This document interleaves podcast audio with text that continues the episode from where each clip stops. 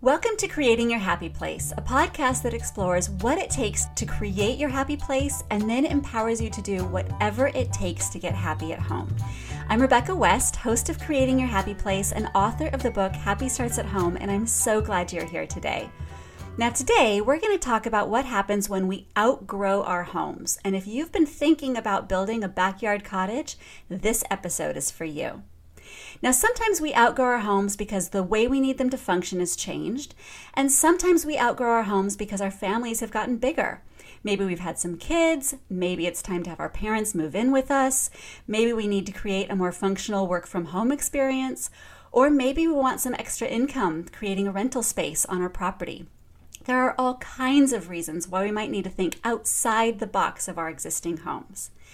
Our guest today knows firsthand what it's like to go through making room in your existing home.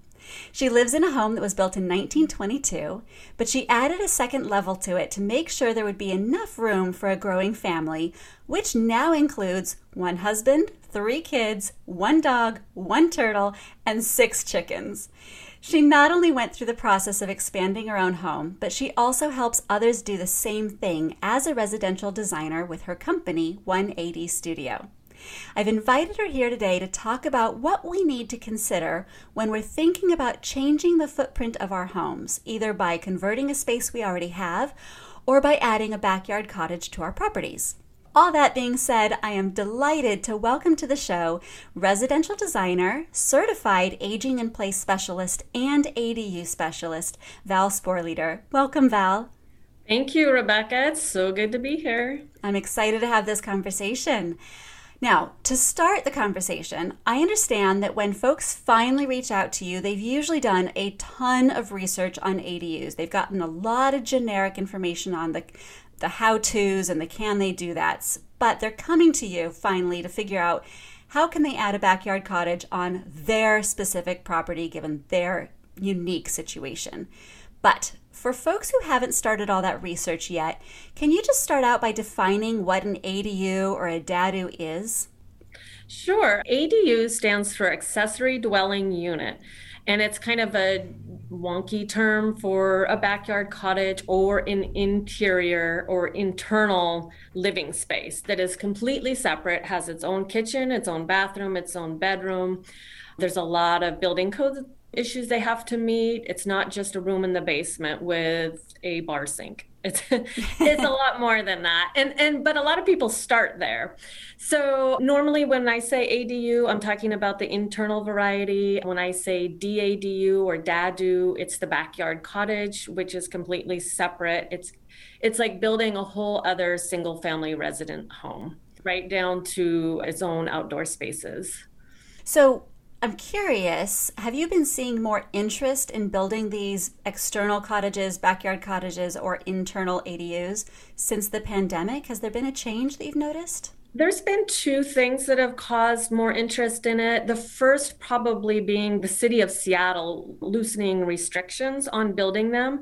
They've existed for a while, for a long while, very informally. I always like to refer to like Fonzie living over the Cunningham's garage and Happy Days. you yes. know, like there's always been some version of it. And then a couple, like about a decade or two ago, the city started actually calling it a, you know, giving it a specific term and meaning and putting rules and sometimes restrictions on them and sometimes the restrictions were really great like you need you need to create a parking space. Well in the urban center of seattle parking's really tight anyways so to have to add a parking space for an occupant of a built you know a, a residence that probably doesn't even have a car you know that was a big that was really hard hurdle for people to get over.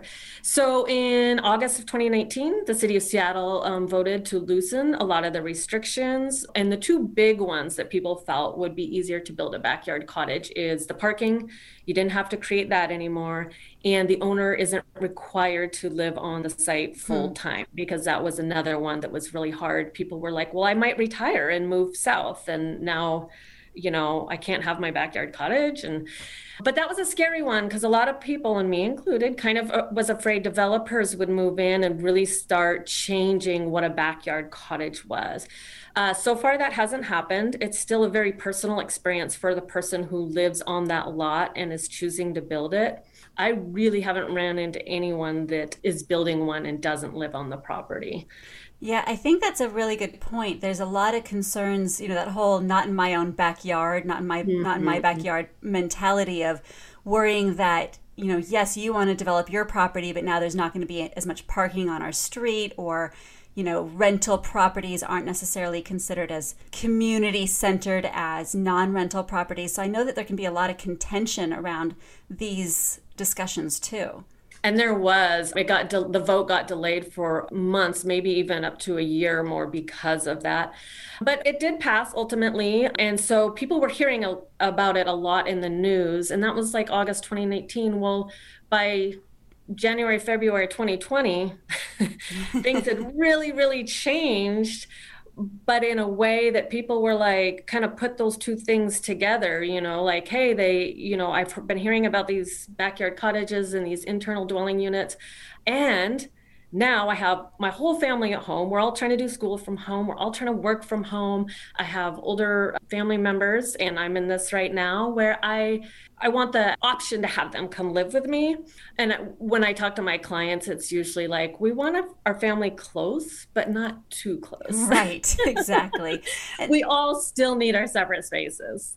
Yeah, I mean, that's even shown up with people who maybe have gotten a COVID test and tested positive and they need to isolate themselves even within their own internal family. Yes. Our, we're demanding so much more of our homes in terms of that flexible, multi purpose functionality far beyond what any of us, I think, ever imagined yeah. in, in years past. It's our workspace, our living space, our school space, our everything space. Yeah, absolutely. So, what are some of the things that frequently come up that are limitations on being able to have an ADU, an internal ADU, and what are the limitations you often encounter when it comes to the backyard cottage or the dadu? The internal one, the internal ADU, which is normally in a basement, they can be in the attic, they can be an addition to the home. But most of my clients, in fact, I can, I think almost all, I'd have to look through my projects, but have been in the basement. So the hard thing with basements, design wise, is you want as much natural light as possible. That's a little harder in the basement, not impossible, but it's, you have to plan for it more than you would on a main floor mm-hmm. house. And the big one is egress requirements. So when you normally you put the living spaces in the front where all the light is and where the maybe if it's a walkout daylight basement, you know, where the door is and the bedrooms going back. Well, that's they're normally underground or somewhat underground and so you really have to plan for that emergency escape window mm-hmm. and there's a lot of different ways to meet that requirement but it is something that can stop a project if, if you can't get that one thing done the city there's a lot of exceptions to many things but health and safety is not one of them right. so for obvious reasons so there's things like that and then separating the utilities can be hard because you need need to do that, especially the electrical panel. Not all utilities have to be separate, but the electrical panel is a big one. You have to be able to shut off your own electricity. Hmm. For a backyard cottage, a lot of those restrictions aren't there. So the biggest restriction for a backyard cottage or dadu is cost. it's, it's building a whole nother house. Yeah. But instead of building a house and you moving into it you're building a house and maybe renting it out and making income so there's right. there's a lot of numbers to be run when considering a backyard cottage so going to the the internal dwelling for a second speaking of egress you know that's that emergency exit or entrance entrance in case of a fire or some other kind of problem. Obviously it's not something you want to avoid. You know i wouldn't try to do this you know without permits and not to code because if somebody is asleep and a fire happens i assume you would like your person who is sleeping in that space to escape healthily with their life and limbs intact. And one thing that people often don't think about is it's not just whether or not you or a small child could get out of a small window, but you want a fully equipped fireman to be able to get in through that window. Yeah, so, so people, they're often bigger. Sometimes, yeah. It's exactly. like no, you got to imagine a, a firefighter with a tank on their back, most likely crawling into your space, and and then taking you out of it. so, exactly. Or someone you love out of it. So it's it's definitely a place uh, you know you would never cut back or yeah. or you know so it's a it's a big one but it's not one people normally think about when they're thinking about a new home right absolutely and when it comes to the backyard cottages obviously cost can be a really big prohibitive factor and you know I, I always like to talk about well what kind of numbers are we looking at but those numbers could be could be a huge range depending on how big the property is or the, the building you're going to build is.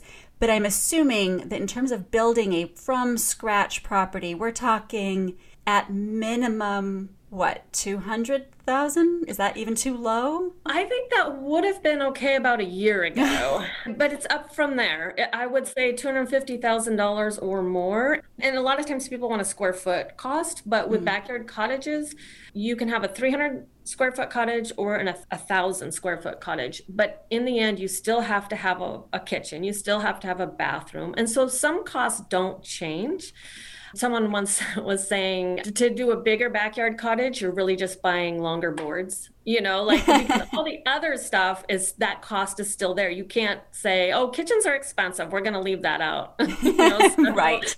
It's it's really hard to calculate cost, and sometimes the cost is before you even start building you know what kind of access do you have to your backyard are you on an alley and every you know all the workers can pull up right there or are they taking everything including you know the concrete for the foundation through a five foot you know setback between your fence and and your house? And you know that's there's a lot uh, it makes the project a lot harder logistics wise when right. it's set up like that. So and that's even before you start building and that's sort of like the same way a, a, condo building, oftentimes the contractors will charge a lot more to do a remodel in a condo building because where are you going to park? Do you have access to the freight elevator? Are you limited to certain hours when you can work? So the contractors are going to be considering how hard or easy is it going to be to execute this project when they're pricing it as well. Yeah, exactly. And most homeowners wouldn't think about that part of it as adding extra cost.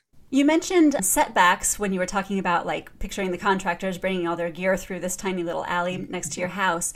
I know the setbacks can have a really big impact on whether or not you can do a backyard cottage. People might look out in their backyard and go, I have plenty of space, not realizing that setbacks are a thing. So tell us what setbacks are and general knowledge about them.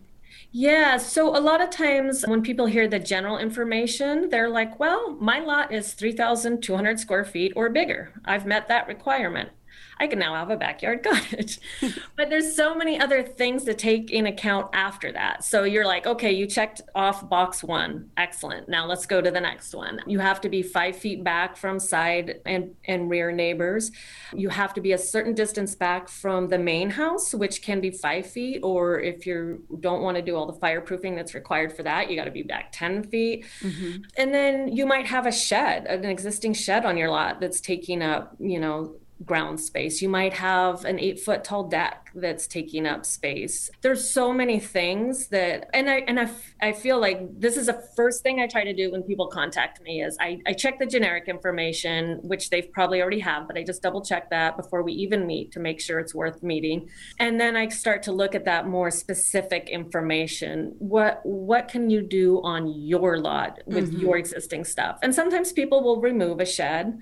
Sometimes they'll break up some concrete. It was just there when they moved in. They don't really ever use it it. So there's there's so many specific things to each property that make it difficult. And another one is like a large significant tree.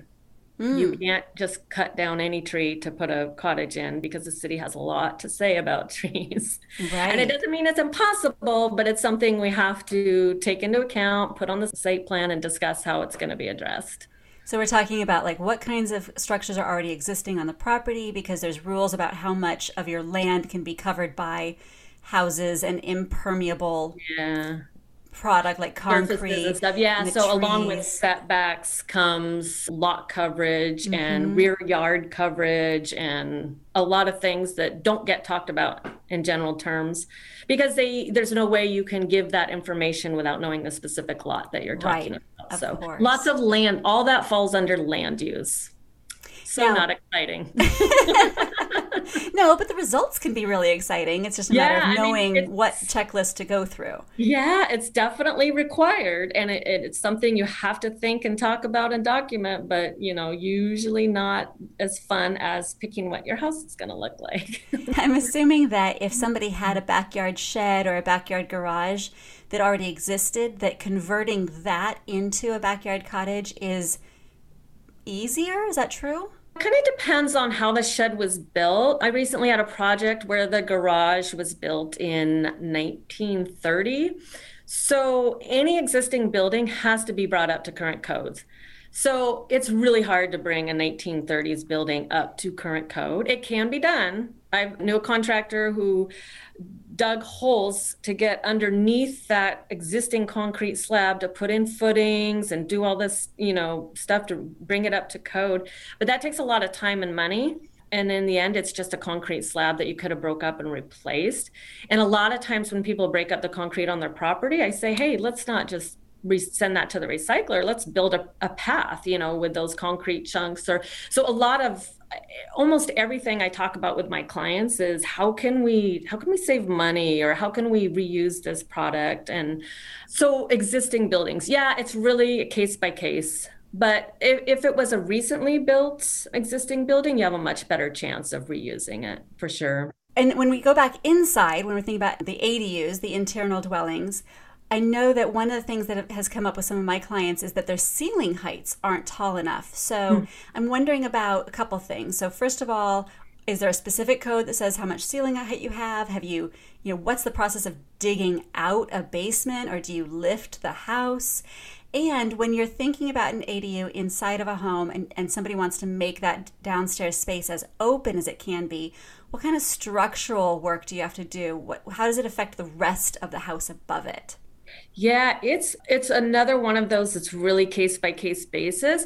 I will say this about basements because they are basements, and, and this doesn't apply to any other story of the house, but basements are holding up the whole house. Mm-hmm. So it is much harder to change things down there, and the, and most jurisdictions realize that. So they give a little more leeway. Hmm. You know, in most living spaces, seven foot is the required ceiling height in a basement. You can get down to about 610 and even then sometimes if you have beams that come down you know there's a little bit of leeway for that. They're very aware that to change a basement is very difficult. However you can't have a six foot ceiling down there either. And i don't think anyone would want to live in a six foot ceiling. Right. So then you would you would look at okay what's the best way to try to get more space? Sometimes it's getting rid of all the duct work you know, maybe you have a ductless heat pump now and get rid of that big furnace with all that big duct work mm-hmm. in the ceiling. It can be breaking up the slab and digging down further and pouring a new slab mm-hmm. to get mm-hmm. that height. I haven't heard of anyone raising a house. I mean, it's totally something people do, which I have heard. I have not, I have not had a project like this, but I've seen it done in my neighborhood, and, I, and I've talked to the contractors on the project, and it's actually not as crazy expensive as someone would think. Hmm. Because, I, and I don't know why, because to me, it seems like the craziest thing to take this, especially older homes in Seattle, and and raise the entire house and right. re, you know, put in uh, taller foundation walls and and the structure changes that need to happen with that. It's like, how can that not be a million dollars? But that being said, I haven't had a project. That's just, you know, kind of talking with someone. But I really haven't run into that. Most people have enough room with some changes that aren't drastic. Mm-hmm. I would say putting in flush beams to get them up out of the living space and getting rid of ductwork and maybe rerouting plumbing to get it all up into the floor. And what a lot of times people don't realize is basements weren't you know, at least in older homes, weren't meant to be living spaces. Right so a lot of times you have to kind of walk it backwards and and and make it a living space first you'll notice there's like a big drain in the basement. Well they got wet and that was okay because there was nothing down there. It just right. went down the drain. But nowadays when a basement floods it's kind of a big deal. Yeah. People have store all sorts of stuff down there and then if it becomes a living space it's a really big deal. So waterproofing a basement is probably the biggest one when converting that type of space, which that... not impossible. I have a basement now, a project where it was literally slugs in the basement because oh. it was so moist. and so it's like, oh, good. Like you've done the work for me. Is there moisture here? There's a slug. There's definitely moisture. So, so all of that stuff has to be mitigated first before you start putting carpet down on something like that. Absolutely. That seems fairly essential. Now, thinking about once you've established if it can be done, how you're going to go about it, where you're going to build it, and stuff like that, then there's the actual design of the space. And I know that you know in the past these spaces were often thought about for like the mother-in-law use, right? Letting your parents come live with you, and so they were really focused on the elderly. But with the reverse empty nesting that's happening, mm-hmm. a little bit more multi generational living in general, rental spaces, work from home spaces, What's your process for either thinking about how to design a space specifically for those needs, because I know you are a certified aging in place specialist, or trying to make a space as multi use or flexible as possible? I really, so this is what I found with my aging in place specialist. Nobody thinks they're aging. and nobody really wants to talk about their aging, even if they admit that they might be getting older. so I really, and so I really focus on the universal design aspect of it. Like, I'm not, we're going to make this doorway wider. I'm not going to tell you why, because, you know, you won't even notice 32 34 36 inches you know people notice it gets really small but they don't notice when it's bigger. So i'm like Let's, we'll just put in this size door and you know it will make a huge difference in the future possibly. If nothing ever comes to fruition with needing a wheelchair it's okay. It's just a wide door. Right. so a lot of things i really focus on that part of it because no one wants to design their space with that in the forefront Although that being said, I do have a client now who she is so awesome. She is 80 years old and she did so much research before contacting me. And she is so well aware of her, you know, what she's going to need to live there. And she is fully on board with the planning and designing a space that her and her 85 year old husband can live in. So by that point, I think a lot of people have, or they're like, hey, if I'm going to live on my own, it's it's got to be, you know, it's got to have these certain things. Mm-hmm. So I, I I do kind of sneak it in there, so to speak, and that tends to work better than saying we're going to do an aging in place design. right. Well, and the reality is, any of us at any age could break a leg or become otherwise incapacitated. Yeah and that has nothing to do with age it just has to do with mm-hmm. that as you said universal accessibility so that your house isn't an obstacle for you no matter what's happening yeah and that's a big one the the accident you know if you if break a leg if you're using a walker or even just the foot scooter you know the people that mm-hmm. have one leg and then i don't know the medical term for it but they have like it looks like a scooter for their leg that they have to hold up but any sort of wheeled device and a lot of times even people with small children you know like so i really kind of try to encompass all of that where you know no one wants to fall down down in the bathroom, right? I mean, none of us. And it's one of the most dangerous places in the home. So anything we can do to make it safer is going to be good for everybody. Yeah. So I really try to focus on that aspect of it. And then and then maybe even plan for the a big one is cabinets you know like you can get a cabinet that looks completely ordinary and then maybe if it comes to a point where you need to use that kitchen in a wheelchair you can convert the the cabinet to have space underneath it so you can get there with your wheelchair. So there's lots of things too that can be as long as you always keep aging in place in mind or universal de- design in mind you can convert those things as they come about very easily. Another good one is blocking in the wall. Like in a mm. bathroom no matter mm-hmm. what bathroom i'm designing i'm like let's just put blocking all over in the wall in that height where a grab bar might be and then when it comes time for that you, it's just as simple as putting in a couple screws, not and trying to find a stud or worried you're going to hit a plumbing pipe or. Right. So when you say blocking, you're talking about some wood that's hidden inside the walls, behind the tile. It's not unsightly. It's just there, so you have yeah. something to screw into later. No one would even know it was there. Yeah. So it's something totally hidden that can make such a big difference later on. And cheap, you know, it's just yeah. it's just scrap wood usually that you put in there. So super easy to do. I try That's... to hit all those super easy, super low budget type things. That's super. Now, you've gone through your own remodel mm-hmm. And we all know that no project is perfect. So when you think about the addition that you did, the goals that you had, and you look back on it, is there anything you would have done differently?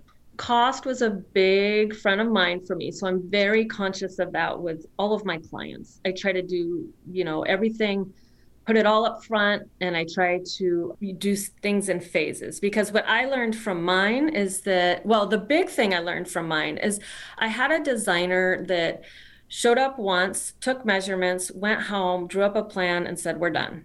And I was like, but we're not done. you, know, you, didn't even ask me what I wanted in my space, or you didn't ask me, like, I don't want the stairs there. My house isn't a grand entrance stair type of mm-hmm. house. I want my stairs in the back of the house, you know, in a private kind of stairwell. And so I, I, the one thing I learned from that is like I really want would have wanted to work with someone that had a lot of back and forth with me and we really nailed down a design that was going to be long term and perfect for me and my family instead of you know there's a couple things that i'm like oh we should have done this we should have done that but at the time you know this was 25 years ago so you know it was before i was even started my company at all but i learned a lot from it and with my business i'm like i don't want to do it that way mm-hmm. i didn't know exactly how i wanted to do it but i didn't want to do it that way i feel like design in the home is so personal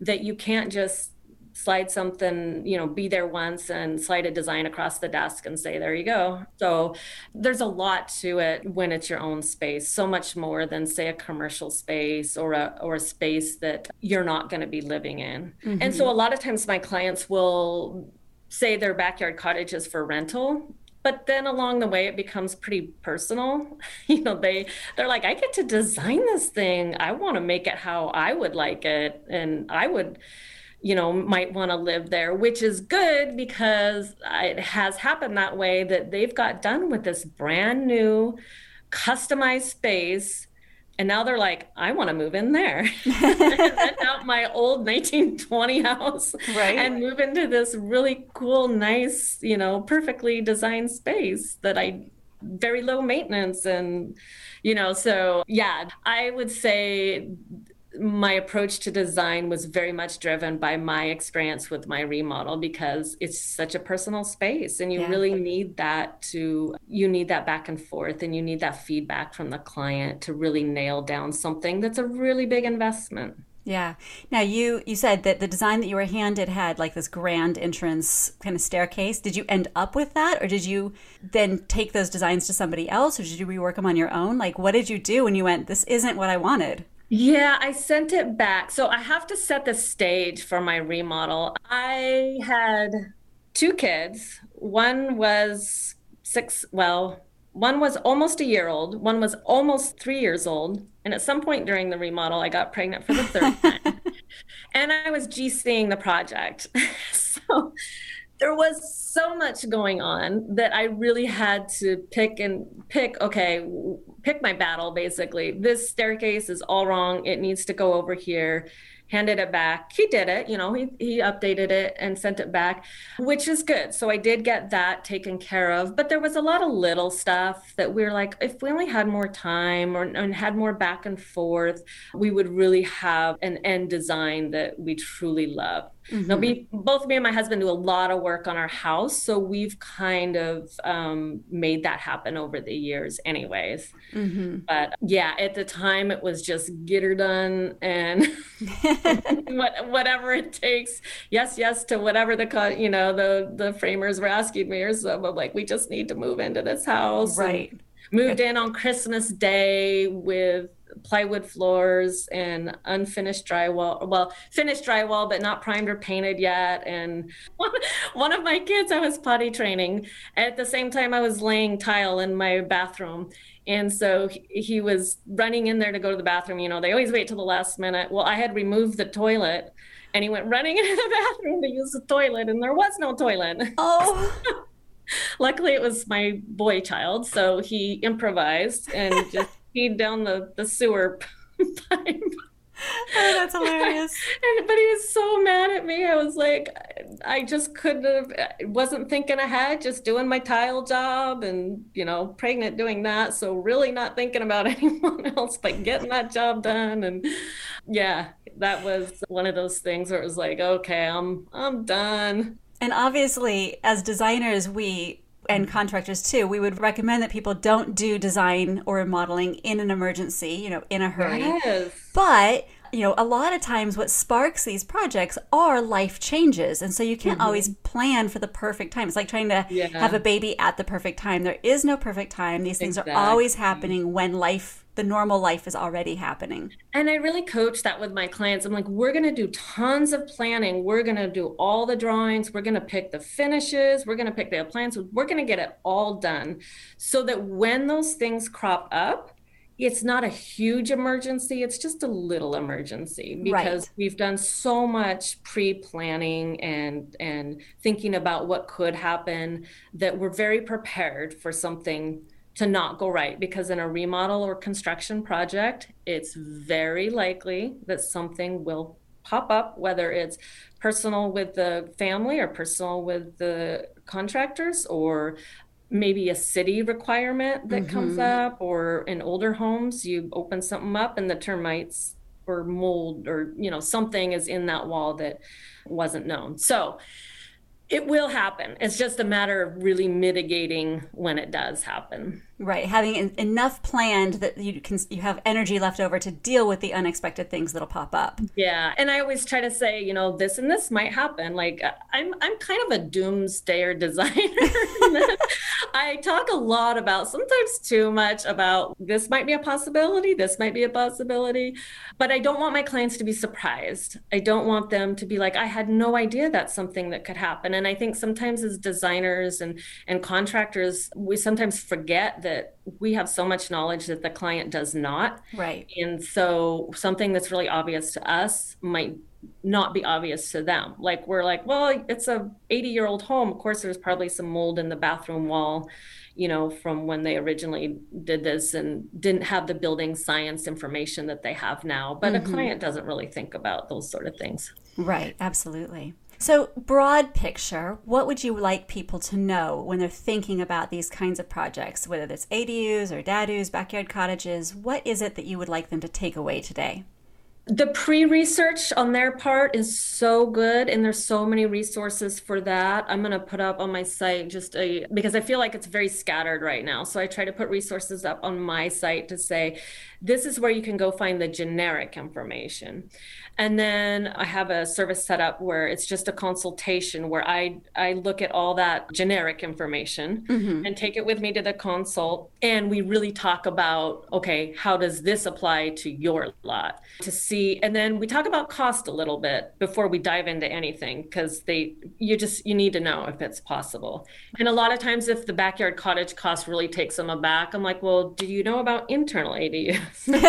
Those are usually a lot cheaper to to build out for sure because your foundation and walls and roof are already there and right. a lot of the utilities so so then uh, the next step is usually a feasibility study. Like, let's dive into this and see what's possible on your lot. Now we know that you can do it and we know kind of what it would look like for you. Let's talk a little bit about the design part of it mm-hmm. and, and really get to that. So, I guess what I would want people to know is it's a process. It's not one contractor showing up and saying, Yeah, I can build you a cottage. And then and then he leaves and you're like well what about all those thousands of details that i need before i you know, commit $300,000 to this project and, right. you know, six months of my life to construction in my backyard. So, as much research as they can do, and then kind of the baby steps with me to see if if they have the stomach for this, and and then how much I can help them. Because sometimes people are scared to do it or don't want to do it, but then as they get more information and talk to me and kind of learn what the you know just get very much more informed. That it takes some of that scariness away. Yeah Now, if you encounter somebody and the bu- either the budget isn't there or the property won't allow them to do what they had in mind, are you also able to help them come up with ideas to make the existing house work better? You know, maybe you're not going to create that separate living space, but let's say they were trying to create a better work from home experience or better multi generational living within what they already have. They just can't, for whatever, expand on that. Can you give them ideas around that too? Yeah, in fact, that's the other thing I do besides a doomsdayer designer is I talk them out of additions. because a lot of times the only people live in this space and so it's really hard even in my own house it, you know when you live in a space to think outside of the box it's like well this has always been the kitchen or this has always been this spot how, how can it ever be different and so like I had, a, I had a client who they wanted to really increase their the bathroom in their master bath and make it a true master bath and had this big addition in mind. It's second story. You have a 3000 square foot house. There's two of you. We can figure out a way to do this without adding any space it turned out great they're very happy with it they got an office space also along with that so a lot of it is just it's like this puzzle of reconfiguring space and mm-hmm. i can mm-hmm. go in and look and say oh maybe this maybe that but it's really when i get the cad out and start saying okay we're going to draw this to scale mm-hmm. a lot of times i'll have clients that give me a sketch and the to scale part is missing. Mm-hmm. super, super important. so I really get down to exactly how much space we have and how much space you need for certain um, rooms or appliances or functions that happen in that space. So, yeah, there's usually a lot we can do within an existing space. And a lot of it comes down to learning how the client uses it now and how they foresee using it in the future and a lot of times it's planning for flexibility multi-use and flexibility yeah. That's those are the keywords these days. I love it.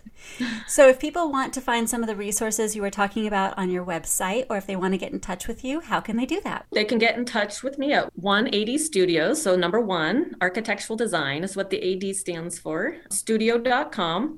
And on my site, I have a blog that's more a frequently asked questions blog where they can find out, you know, the what is an ADU, what is a DADU, what are the differences? And then I have a lot of places places where you can links that you can go to to find out mostly the city of Seattle because that's where I work, mm-hmm. but jurisdictions outside of city of Seattle have very different rules, usually easier because the lots are bigger.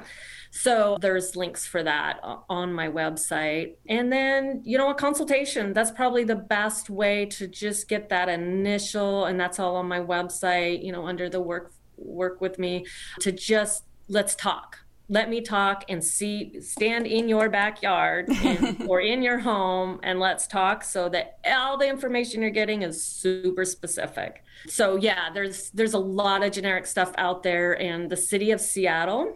Actually this is a big one too. Has something called adu universe. And if you just google that it will bring you to a site that will tell you a lot about your property simply by typing in your address. But once wow. again, it's kind of generic information, but it's it is at least specific to your lot, so it's a really good starting point for sure. And you don't mind if people do some research on their own, or do you actually even prefer if they do some research on their own first? Yeah, I prefer it because I feel like we all need to hear information multiple times mm. before we remember it or it sinks in. So if they do some research and I come with my research, and then we, we kind of forget about the generic stuff that doesn't apply to their site, you know, bring together the specific st- stuff that applies to their site. You know, for example, if someone has an environmentally critical area, if their backyard is in in an ECA, there's a lot that has to be taken into account with that. Where if someone does not have an ECA, then forget that information. It doesn't apply to your lot. It's it's just extra information you don't even need to know about. But sometimes they don't know that right up front. So that's right. kind of what the consultation is is pay attention to this part forget about that part and then let's really concentrate on only the information that has to do with with your situation and just for folks who might not know, an environmentally critical area would be like maybe if they're they have a stream running through their property or something yeah, like that. Yeah, that. was a big one. Yeah, a big one for me up in uh, Lake Forest Park, a stream beautiful, right? Who doesn't want a stream in their yeah. backyard? But now you have to stay 50 feet away from that stream wow. to build. And so not many people have a backyard big enough for that. So all of a sudden that changes a lot of things about what people thought they could do because they have this big open area in their, you know, this huge backyard. They're like, I have plenty of space for a backyard cottage. Everything's usually doable. It's just you really got to know the ins and outs of what to consider when doing that. That's fantastic. And obviously, to our listeners, we'll have all of the links that she just described in the show notes. So you don't have to have written all that down and remember it. You can go right to the show notes and find it. I've enjoyed this conversation so much. Thank you so much, Val, for sharing your expertise. It's clear that you have gone around this merry-go-round more than once on these kinds of projects. I have, and I love the concept of the ADU because it's it's just it's a way for the average homeowner to really maximize their property mm-hmm. for their family and or for income or both so it's a really good housing model and we're we're all getting used to living closer together more yeah. european and i guess that's a good point you know as expensive as it is to build another property on your property it's still less expensive than buying an entire new property so exactly. it's all relative to what are your goals and what do you have available to um, invest in those goals. Yeah. And it's really fun to design your own house. So it's fun if you have the right help. yeah. yeah. I feel like we talked about a lot of the the stuff I do that's that I will do for you that's the boring stuff, but there's this fun stuff is left to the client. Pick pick your countertops and your flooring and let's have fun with it. Yeah, absolutely. Thank you so much for your time today. I really appreciate it. Yeah, thank you for having me. It was fun. And to our listeners, I hope you enjoyed this episode of Creating Your Happy Place and that you feel a little bit more encouraged and informed about these kinds of ideas and empowered to make your home your happy place, whether that takes small projects or some big projects like we've been talking about today. If you feel stuck about how to make your house work for you at all, you can always check out my book, Happy Starts at Home. It's full of exercises meant to help you figure out why your home isn't working for you so that you can bring those problems to the table with somebody like Val or myself. And if you have a specific small design dilemma you just need some help with, you can always reach out to my team at Seriously Happy Homes as well. We can even meet with you over Zoom to figure out some practical steps to creating your happy place. But if you are looking at a whole edition, you should reach out to Val instead. In the meantime, no matter where you call home, no matter how big it is or how small it is, I hope it makes you seriously happy. Until next time.